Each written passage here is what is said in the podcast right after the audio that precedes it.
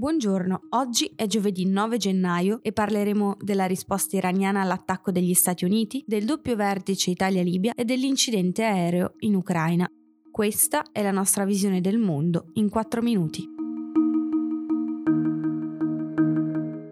L'Iran ha attaccato le basi militari statunitensi in Iraq, una misura che il ministro degli esteri iraniano Mohammad Javad Zarif ha definito proporzionata e che l'Ayatollah Ali Khamenei ha chiamato uno schiaffo in volto agli Stati Uniti. Mostrati alla popolazione in diretta TV, i 15 missili lanciati nella notte tra il 7 e l'8 gennaio hanno colpito le basi di Al-Assad ed Erbil, ma gli Stati Uniti non hanno annunciato morti o feriti, così come nessuna delle altre potenze estere presenti nella regione. Al contrario, i giornalisti iraniani hanno diffuso l'informazione secondo cui 80 terroristi americani sarebbero stati uccisi e che l'equipaggiamento militare sarebbe stato danneggiato.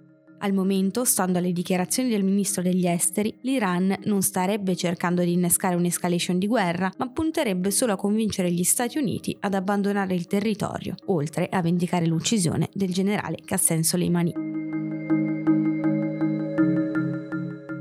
Si è tenuto ieri a Roma un doppio vertice tra il premier italiano Giuseppe Conte e i due leader delle fazioni contrapposte nella guerra civile in Libia, il generale Khalifa Haftar e il premier di Tripoli Fayez al-Sarraj. Quest'ultimo è arrivato nella capitale dopo un incontro a Bruxelles con il presidente del Consiglio europeo Charles Michel, quello del Parlamento David Sassoli e l'alto rappresentante per la politica estera Josep Borrell, succeduto il 1 dicembre 2019 a Federica Mogherini. L'incontro arriva dopo il viaggio del ministro degli esteri Luigi Di Maio ad Ankara, dove ha incontrato l'omologo turco Cavusoglu per discutere del ruolo del paese nella guerra libica.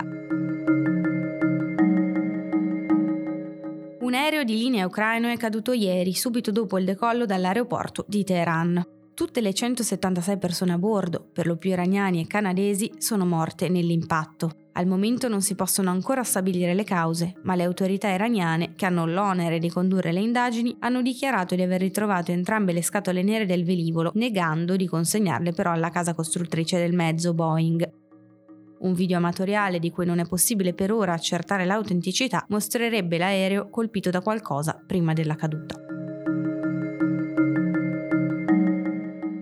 Corpo senza vita di un bambino di circa 10 anni è stato ritrovato all'interno del carrello di atterraggio di un volo Air France proveniente da Abidjan in Costa d'Avorio e diretto a Parigi. Il bimbo era di origini africane e non sarebbe il primo ad aver tentato di lasciare il continente in questo modo disperato e fatale. Le temperature scendono infatti a meno 50 gradi tra i 9 e i 10.000 metri, l'altitudine raggiunta dagli aerei di linea durante il viaggio, e gli scompartimenti dove è contenuto il carrello di atterraggio non sono né riscaldati né pressurizzati.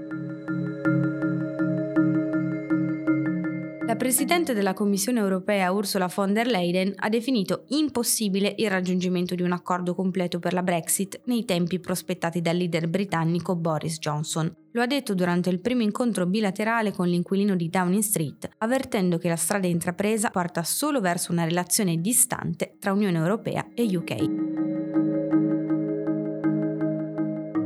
Per oggi è tutto, da Alessandra Lanza e Antonella Serrecchia, a domani.